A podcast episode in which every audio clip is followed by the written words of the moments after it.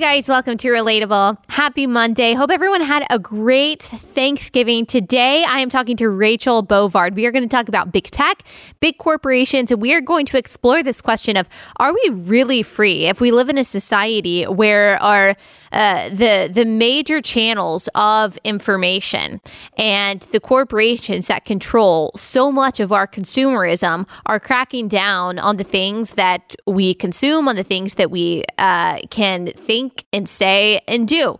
And she's going to give us some solutions to what seems like um, an infringement upon our liberty by big tech and big business. Uh, but before we get into that conversation, I want to take a quick ad break. Okay, let me tell you guys about Built Bar. So maybe in between Thanksgiving and Christmas, you're like, okay, I need to I need to get back on the go back on the carbs. Like I, I need to maybe save some calories for Christmas time because I can't add in addition to the quarantine 15, I can't add a holiday season 15. Just can't afford that. And so you're looking to eat healthy in between Thanksgiving and Christmas so you can enjoy your various feasts.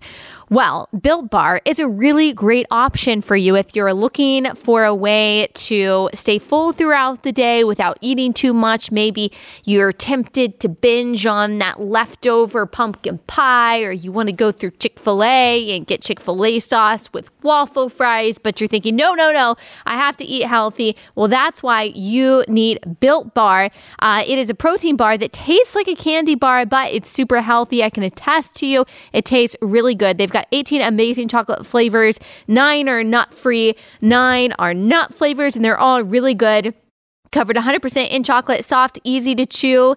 Uh, great if you are health conscious, you're looking to for like meal replacement bars, but also really good if you're just looking for that healthy snack. They're low calorie, low sugar, high protein, high fiber, so really do keep you full. Peanut butter brownie, uh, that's an awesome flavor. I just love anything peanut butter chocolate, but 20 grams of protein, 170 calories, 3 grams of sugar, and 3 grams net carbs. So really impressive nutrition profile and really does taste good. It's not one of those bars that says that they taste good and you eat it and it's like, oh my gosh, chalk just disintegrated inside my mouth. Is this even edible? That's not what Built Bar is. Built Bar actually tastes really good and is good for you. So if you want to try it out, go to builtbar.com. Use promo code relatable and you'll get 20% off your first order. Use promo code relatable for 20% off your first order at builtbar.com.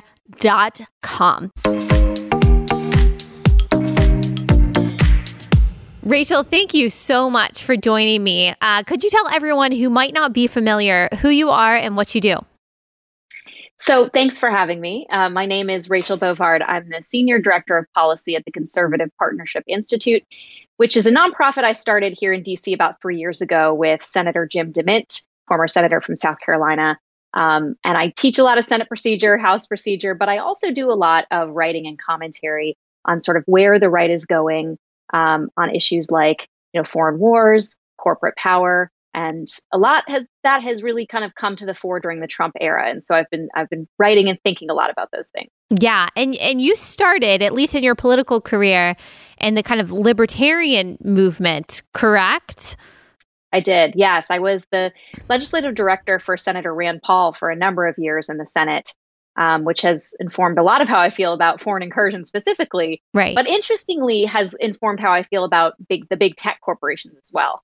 Okay, and how do you feel like your um, your ideas have changed over time as you've seen the the right shift, or have you always kind of had the same views on big tech and big corporations? So, with big tech and big corporations specifically, you know, one of the reasons I found myself drawn to the libertarian movement was that it was skeptical of concentrations of power yeah. wherever they were in the government, you know, massive corporate power. But I think the DC libertarian movement has lost that skepticism of corporate power that I actually think is pretty classically libertarian. And so I feel I've stayed true to the libertarian movement in that regard. And the movement in DC, at least, has left me a little bit because you see a lot of libertarians who are defending big tech and saying, well, the government shouldn't get involved, ignoring the fact that the government is very involved already in these companies and they're benefiting from a lot of uh, government subsidies, provisions in the law that have helped them grow. Why is that? Why do you think there has been a shift, not on your end, but on libertarians in uh, in conservatism in DC? Well, I think you know the establishment Republican Party, which includes a lot of libertarians, has always had a really friendly relationship with business. We've we've looked at it, you know, as a way to support our views, the diversity in the free market, you know, free market innovation, and all those things are things we as conservatives prize mm-hmm. and want to protect. But I think to a great extent we've become uncritical about it. We've just assumed that, well, if it's private business, it must be good. And that has sort of become this, it's ossified into this sort of ideology that you're not allowed to question business because that means you're questioning the free market. And I reject that because, again, conservatism is a full, you know, an abundant philosophy, you know, that allows, you know, you to question and to assume, you know, that things should be questioned when circumstances change. And that's, I think, the position that we find ourselves in with big tech. You you have these unprecedented uh, companies with uh, that have amassed so much power. We've never seen this before. They're the most powerful companies the world has ever seen, and I think they deserve a second look from lawmakers because of the fact that they're not just private industry; they're private industry that's changing the way in which we live together, and that is fundamentally right. a question for our self government. You know, my stance, whenever we start talking about, okay, there's obviously a problem with big tech and their lopsided censorship, censorship in general, but also lopsided censorship, as well as as well as some other constitutional issues. Um, but my stance has been traditionally until I would say recently, okay, well, I really don't want the government to get involved because I'm afraid of when that, uh, when the power shifts, uh, when there is more Democrat, uh, Democratic control in DC, that uh, the power that we give to the government to regulate or to interfere in big tech is going to be weaponized even further against conservatives. And so, at the same time, I haven't known what the solution is, but now I, read your article not about big tech and American greatness, about corporations, uh, corporate power, and the gramophone mind, and how you talk about these different situations where people are getting discriminated against just for their conservative views. And it does kind of create some ire in me and I think other conservatives to say, oh, okay, this doesn't really seem like a problem that we can just let alone. Whether it is Target taking a book from its distribution list or whether it is big tech uh, deplatforming people based on their conservative views. And so, where have you kind of landed on that? Obviously, not wanting too much government encroachment, but at the same time, realizing this is a problem that we can't just let alone in the name of loving free markets. Yeah. And, you know, in the course of writing that essay, it really became clear to me how this is not just a big tech problem. This is a corporate problem. Mm-hmm. You raised the example of Target, you know, removing Abigail Shrier's book because one person complained on Twitter. Right. But you also have banks now who, who are refusing to service certain customers who mm-hmm. work with immigration customs enforcement. They won't, you know, process transactions for anyone that works in the private prison industry. I mean, this is beyond, you know, just big tech. It is now woke corporations, which are a lot of them. And I take your point about not wanting to create a, um, a government bureaucracy that has to meddle in these areas. And I'm very much aligned with that because I think that it is a real fear that as soon as the political winds change, that same you know bureaucracy will be weaponized against conservatives when we built it you know to sort of enforce our own views. We cannot go down that road. But what I think we can do is recognize as conservatives that our policy choices have benefited these corporations for years and we prioritize them in our policymaking. Think about the last four years of the Republican controlled Senate. The biggest accomplishment they did was a massive tax bill. Now, that was great for the middle class, that was good for working families, but it also contained tremendous amount of corporate tax cuts and that's something that we prioritize. You know, we're always happy to hand out those tax cuts to big business. We're always happy to bail out massive corporate banks who crater the economy and not you know give them any consequences. We are happy to give big tech companies um, and you know other big companies every incentive to to you know operate in america. I think that the conservative movement and the republican party should be more skeptical right? We are empowering these companies who hate us. And so i'm not saying to build a new bureaucracy to control them but i am saying maybe we should be skeptical before we you know willy-nilly hand out all these carve outs in, in you know the law and in the tax code to these companies who clearly are weaponizing them against conservatives. So, tangibly, that's what you think maybe going in the right direction looks like. It's not necessarily a specific policy or a punitive policy against these companies. It's not always looking out for their interests, sometimes at the expense of the working class. Am I articulating that correctly? You are. And I think it's a matter of emphasis, right? It's mm. the fact that as a party, we've always said, well, you know, business first in many, right. you know, our party leadership has said that mm-hmm. essentially. And we've neglected a lot of these social issues. We've neglected, you know, kitchen table economics for working families. So maybe instead of prioritizing big business constantly, we look to these other issues and say, look, you know, we tried it with the corporations and they took the, you know, gifts we gave them and essentially turned their back on us. So you know what? I'm sorry that this tax credit's expiring. We have pro-life policies we're focusing on right now. You know, we have, you know, family issues that we're working on. So it's a matter of policy emphasis, I think, going forward. And the reason why a lot of conservatives and even some libertarians have decided that they are going to legislate in a way that especially and disproportionately helps these corporations is it is it because their pockets are getting lined or is it just because they don't even realize that the industry has changed and corporations have changed and so this idea of business is important has without them even realizing it empowered uh, these tyrannical left wing corporations that use their views to then bludgeon the working class that the Republicans say that they are fighting for. Yeah, I think part of it is just a lack of skepticism and curiosity from the Republican lawmakers. Hmm. We've just always assumed that the market is functioning and, you know, there's nothing bad that it can do as long as it's a free market, but we forget that a free market has to be protected. And I think part of that lack of skepticism from Republicans is our, our lack of antitrust enforcement. We've allowed these corporations to grow so large that in many cases, the big tech companies are crushing small business. They're crushing innovation in what would other be a robust marketplace. And so I do think it's incumbent upon conservatives and Republicans to say, look, you know, a free market, you know, we prize it and therefore we must protect it. And so I think being a little bit more curious and skeptical about these claims from corporations uh, is important because we have to police the marketplace to make sure it's competitive, to make sure it's fair, and to make sure our policies aren't overly advantaging the big companies over the smaller ones. Yeah, you know, it's interesting how you phrase that in protecting the free market by uh, being skeptical of of these companies. And I think the same thing is true of, of something like the First Amendment. There are people who say, okay, we don't want to interfere at all in big tech and in corporate America because they are private companies that are free to do and say the things that they want to do. If they want to censor, if they want to discriminate, you know, against certain political views, that's fine. But at a certain point, the First Amendment kind of becomes moot if our our only cultural megaphones are saying, you know, this is the only right way to think. This is the only right thing that we are going to allow you to say. These are the only books that we're going to distribute.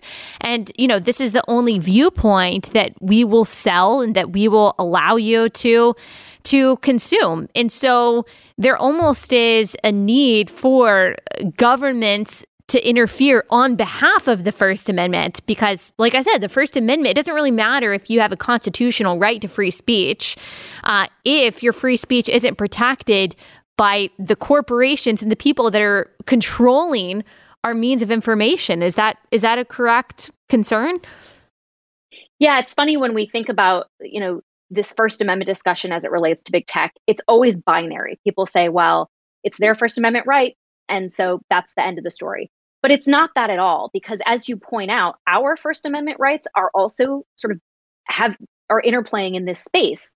And you think about I, I, call these the network effects of the big platforms, right? The content moderation practices they engage in, which is, which is essentially I'm going to amplify this content, suppress other content, doesn't exist in a vacuum. And because these companies are so dominant, it has you know trickle down effects that impact independent thought, you know, free minds, market access. There's a ton of other stuff that's going on downstream from these companies exercising, you know, what is their First Amendment right. But I also think it ignores the fact that the companies ex- are exercising their First Amendment right in a privileged manner, mm-hmm. right? Section 230, which is the provision of law that grants all these big tech companies, you know, all kinds of immunities for content posted on their site, but also the ability to take down content without recourse. That is a privilege afforded to them by the law that other outlets don't have. Newspapers don't have that. Movie studios don't have that. Right. Other for other First Amendment actors are not protected in that way. So it's not merely a question of I'm these companies are just exercising their First Amendment.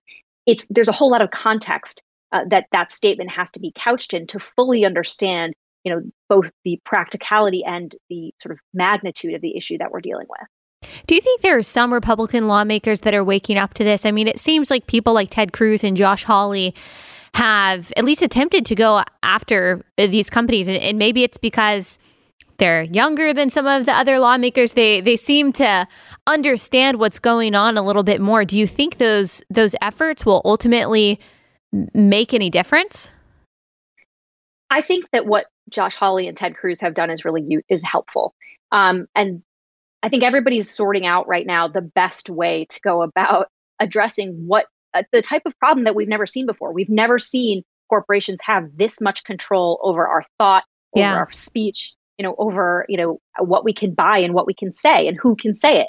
And so I think they're all sort of a little bit struggling with how to address that without, to the point that you raised earlier, mm-hmm. growing the government. But this is the legislative process. This is it's iterative, right? People just don't wake up with the perfect solution. Yeah. You sort of work toward it. And I think that's the effort that they're engaged in. But there's a very clear line between what Republicans want to do and what Democrats want to do. Because when you listen to Democrats talk about addressing these tech companies, you know, they they want to censor all kinds of speech. Any speech they disagree with, they want removed. Mm-hmm. And Republicans, by and large, take the opposite approach that says, no, the answer to bad speech is not less, it's more speech. Mm-hmm. And so I think that they're trying to, you know, find the best way to address that question. And again, it a lot of them focus on Section 230 reform. I think that they should also be focused on antitrust enforcement because I think a lot of these speech concerns are downstream from the fact that there's only three major platforms in America that control kind of how our speech and what we can see, and that's Facebook, Google, and Twitter. Yeah. Um, that's a problem. And I think we should be more curious as to why there's only three major platforms. Right, right. And it does seem, like you said, that there are some lawmakers now who are at least curious about that. I think that, you know, some lawmakers just don't understand, not to be condescending, but they don't really understand social media. It's hard for them, maybe, to think about how this really does have an effect on working class families. Like, how does this really affect the populace? But as you've explained so well, it does.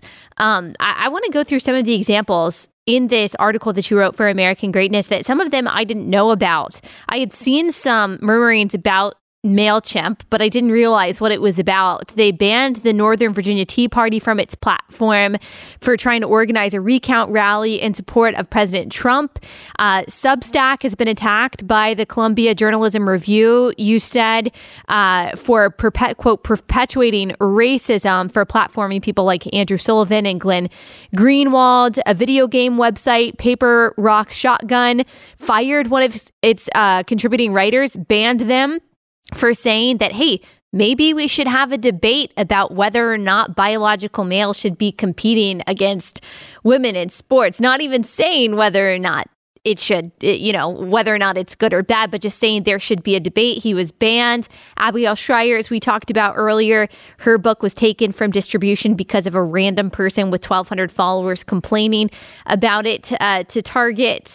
And then the American Civil Liberties Union, you noted, said yes, taking taking away books is actually a good a good thing for a democratic society.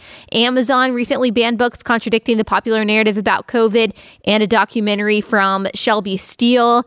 Um, and then Citibank will not process some gun sales by their own customers. Wells Fargo, JP Morgan Chase, US Bank will no longer provide services to the private prison industry. And uh, the list goes on and on. Laura Loomer, who, you know, neither of us politically align with, but her story, right. I mean, what's happened to her is crazy. Uh, how she's been deplatformed from Twitter, Periscope, Facebook, Instagram, Medium, GoFundMe, Venmo, MGM Resorts, PayPal, Lyft, Uber. I mean, that is that is crazy. And you make this point, which I think is a great point, that yes, we can say that, well, she really is bad. Like we really don't agree with her, so it's fine.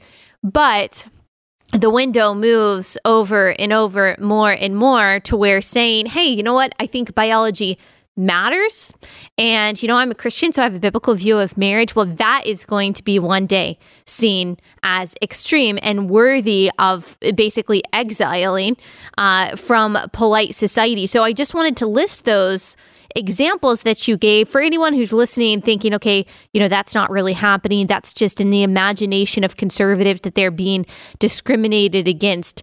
Do you fear that we are going to see this more and more and that that line will keep moving towards the center? Well, I think that's the lesson of the last five or six years is that that line is moving and it's moving incredibly fast.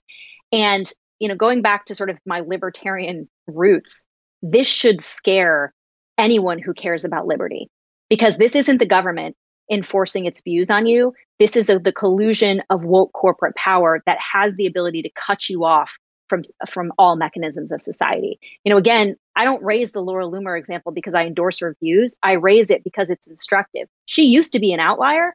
She's not anymore. Mm. She's almost a warning for how easily all of these corporations can cut you off from doing business, you know, with society. And I think it's it's not just a matter of, well, just build your own, right? That's what we've heard for the last decade, right? If you don't like Google, build your own Google. If you don't like your bank, switch to another.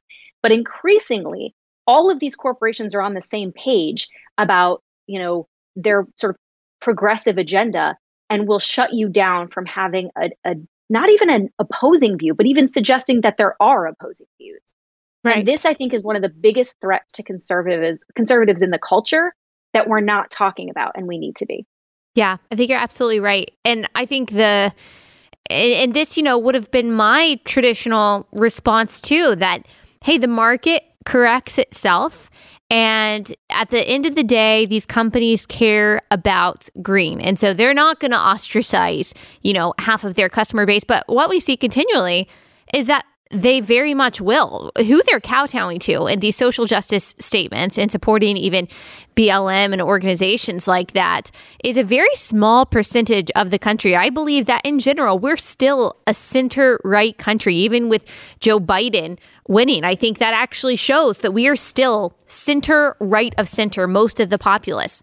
Why don't companies care about ostracizing what is presumably the, the largest portion of their customer base, Target, Amazon, probably most of the people that use those services aren't in line with a lot of the radical left views and organizations that they are endorsing.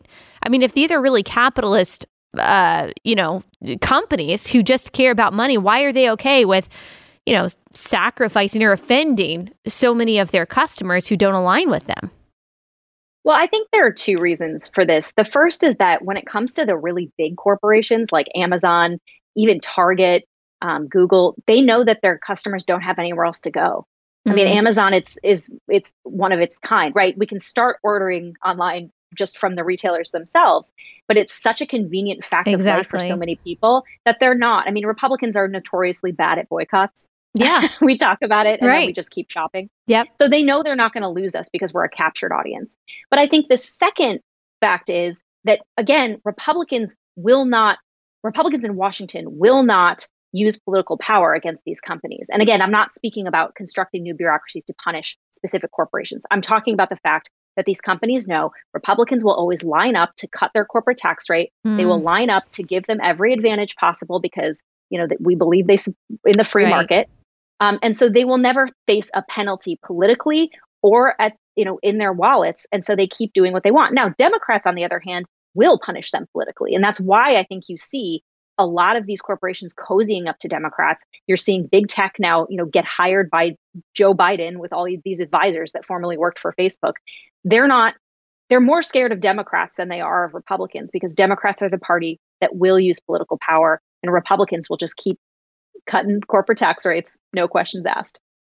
So, for individuals, just your average person who is frustrated by this, but feels exactly what you just explained that, okay, I want to take my business elsewhere. If my husband and I, for example, have said, okay, we got to stop shopping at Amazon, especially during this, you know, during this lockdown period where so much capital has been shifted to these big businesses away from small businesses.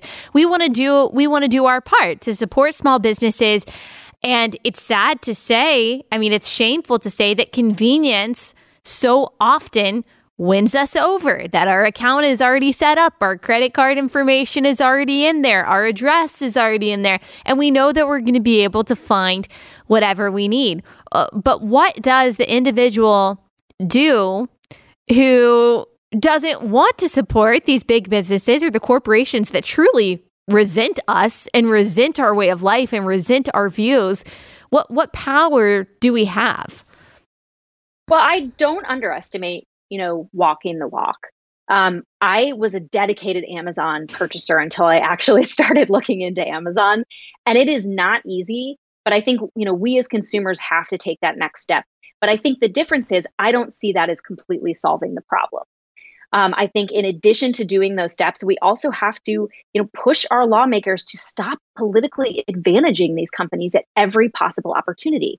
You know, they have done it, they have advantaged these companies so much that it actually limits our consumer choice. For instance, I also think Google is an infamously bad company. I don't support the practices it engages in. I don't want to use Google. But because of the policy choices our lawmakers have made, I cannot opt out of Google. Google's on every app I use on my phone. You know, it tracks me across the web through its digital advertising. I'm using Google whether I want to or not. Mm. And so I think we have to push on our lawmakers to say, no, you've advantaged these corporations above my consumer choice, in many ways above small businesses.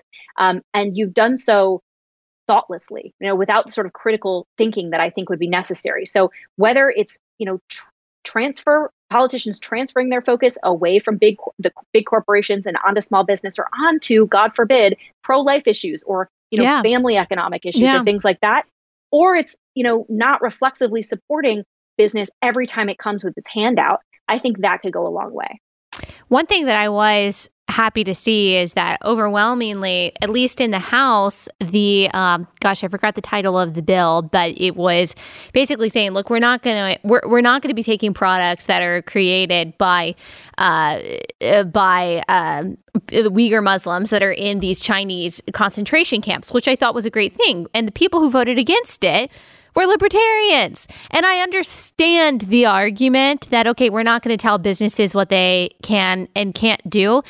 But do you think that that kind of form of libertarianism, do you think that that is dying? I personally, when I look at something like that, I think it, I think it needs to. Some things have to be restricted. That some things have to be done in order to protect liberties. Would you agree with that? Yeah, I do. And I think it's it's a sort of free market fundamentalism that exists within some libertarians who, you know, prize the market above it, it's a it's a reductive way of looking at the market, right? Which is to say the transaction of goods is all that matters when in reality we know it doesn't. And conservatives have been saying this for generations, which is the market is a part of our social order and mm-hmm. it is incumbent on us our, our self-government. So our we the people acting through our representatives to say this is acceptable and this is not. And that is oftentimes not a question of economics. It's a question of what we as a people cherish, you know, what what principles we prize in our society. And that vote on Uyghur Muslim slave labor was exactly that. It was us as a country saying there's some things that are bigger than the market. There's some things that are bigger than corporate profits and the stock market, and that is, you know, human dignity, uh, and that is something that we as a country want to stand for. And I wonder if that vote, which was so largely bipartisan, and if you look at the people who sponsored the bill, you've got Ilhan Omar and AOC, and you've also got Republicans who are sponsoring the bill. And I was really happy to see that. I wonder, in a time where it truly feels like we are living in two different realities sometimes on the right and the left, um, I wonder if this feeling that, hey, the elites and these people who are giving into corporations, they're not for the working class, they're not for the common good of America. Let's fight against that. I wonder if that is an issue that can bring together the right and the left. We're not going to come together, obviously, on a lot. But you do wonder if there is this bipartisan populism that seems to be bubbling up and would be able to bring the two sides together, at least when it comes to this, because the left also says that they hate these big corporations. Doesn't even matter what their social views are and that they vouch yeah. for Black Lives Matter. They also say that they they don't like them. And then the right, there are now people on the right saying, hey, hey, hey, these corporations hate my way of life. They hate my views. It feels like they hate me, and I don't feel free living under this corporatist oligarchy. Is there a way for us to come together and to fight against that? Do you foresee that happening? So that was a really interesting development in the Trump era is that you did start to see that sort of populist left and a populist right coalesce on certain issues.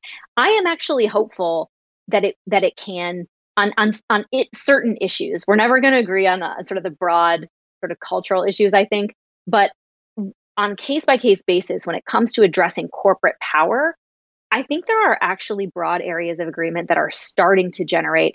Um, it's a question of whether our leaders, I think, politically will allow us to agree. Uh, because I think a lot of this partisanship is driven from our top down leadership who doesn't want to give an inch, you know, doesn't want to be seen as agreeing with the other side on anything. Right. And it, it's going to be difficult because even if both the right and the left agree that some regulation and some whipping into shape is in order when it comes to big tech, which I think there is some agreement there, there is such a disparate view of what that should look like. I mean, I think the left would very much like to say, yeah, look, you can't have conservative views on, on these platforms because that's harmful and that, you know, causes violence or, or whatever it is. Well, that's not how the right views reining in the power of big tech. And so both sides want to rein in these big companies, but in very different ways. So I think you're right. I think it would be, it's going to be interesting to see um, if the right and the left can come together on this issue, how they hash out those differences of of what it actually what it actually looks like. Um, can you give any just to end on a kind of optimistic picture of people who are feeling like you know I'm powerless here and I really feel like my freedoms are being taken from me every direction that I look. I thought I could trust in the free market and now it's obvious that I can't. Do you have optimism for the future and can things change for the better in the way of liberty? You know, one thing I found really positive about the 2020 election was that there was a big rejection i felt of this sort of woke identity politics narrative the fact that you know trump made gains with minority voters across the board after democrats and a mainstream media for 4 years told them trump was hitler and hated them i think speaks to a broad rejection in the country of these woke narratives that these corporations are embracing. Now, I'm I, I think we need to act quickly, but I'm hopeful that there is something of a groundswell of support, you know, for members of Congress to say, no, you know what, I'm not prioritizing corporations that, you know, sow this kind of divisiveness um, and insanity, you know, in America. So I actually think that Americans do prize their liberty from corporations and from the government much more broadly than sometimes I think people in Washington give them credit for. Mm. And that does give me hope um, that this will be reflected uh, in our policies in the next couple of years. I agree. I, I hope so anyway. Um, can you tell everyone where they can find you? So you can find uh, Conservative Partnership online at conservativepartnership.org. And I post all of my essays on Twitter at Rachel Bovard. Thank you so much, Rachel. I really appreciate you taking the time to talk to us. My pleasure. Okay, guys, hope you enjoyed that conversation. There was one thing that I wanted to say that I didn't get to say. One part of corporate America that just bothers me so much, in addition to the censorship, in addition to uh, the lopsided discrimination against people that hold views and purport views that they don't like is that while they are doing that in the name of virtue, they're saying, look, we're discriminating against these people because we're so virtuous and we're on the right side of history here in America. Most of them are making billions of dollars, not just from the Chinese Communist Party, which is uh, arguably the most corrupt regime in the world, right up there with the terrorist regimes in the Middle East, uh, but they are also depending on slave labor. Like, for example, Apple uh, a left leaning company that I think in general sometimes does a, a, pretty good job of not discriminating. But, you know, they're this woke corporation that uh, says that they are virtuous by espousing these left wing views. They actually lobbied against the bill that was passed in the House to say, hey, we are not going we're not going to take these products that are created by slave labor in these Uyghur concentration camps in China. Uh, the if you don't know, the there are about a million Uyghur Muslims in concentration camps that are being used as slave labor. Their organs are being harvested. They're being tortured. They're being maimed. They're being killed uh, because of their religion, because of their faith. And there are companies here in the United States using the slave labor in those concentration camps to get cheap products so they can have a big profit margin. And apparently, even though Apple denies this, uh, they are. Uh, Apple is actually benefiting from that. And yet they want to come here and pretend like they are virtuous. There are so many companies like that. Same thing with the NBA here saying we're fighting for racial justice, we're fighting for equality, we're fighting for all of these good things. Meanwhile, they are making billions of dollars from the regime that spies on its own citizens, that doesn't allow allow free speech, that doesn't allow religious liberty, uh, that has uh, engaged in intellectual property theft, has enslaved their own people, has tortured their own people, has arbitrarily imprisoned their own people, has taken away uh, taken away the liberties of their own people, and yet companies here kowtow to them while pretending to be social justice advocates here. And it's because they know that they can get away with making money from terroristic, evil regimes uh, if they play it right in the United States, because they know that the people who have cultural power in the United States are the left. So if they repeat the right talking points, say the right things, partner with Black Lives Matter, they can do all their evil, sketchy business with countries uh, like China and the and the CCP, and they're still going to be fine here.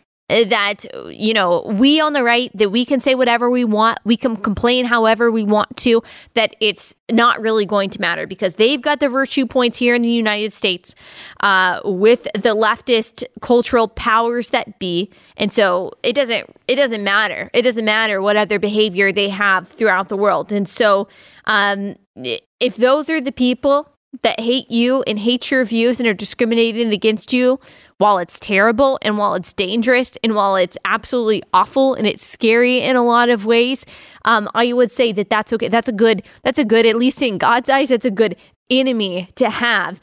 Judgment is not going to be light for the people who allow these policies and uh, this hypocrisy to go on. Okay, that's all I wanted to say. I will be back here on Wednesday.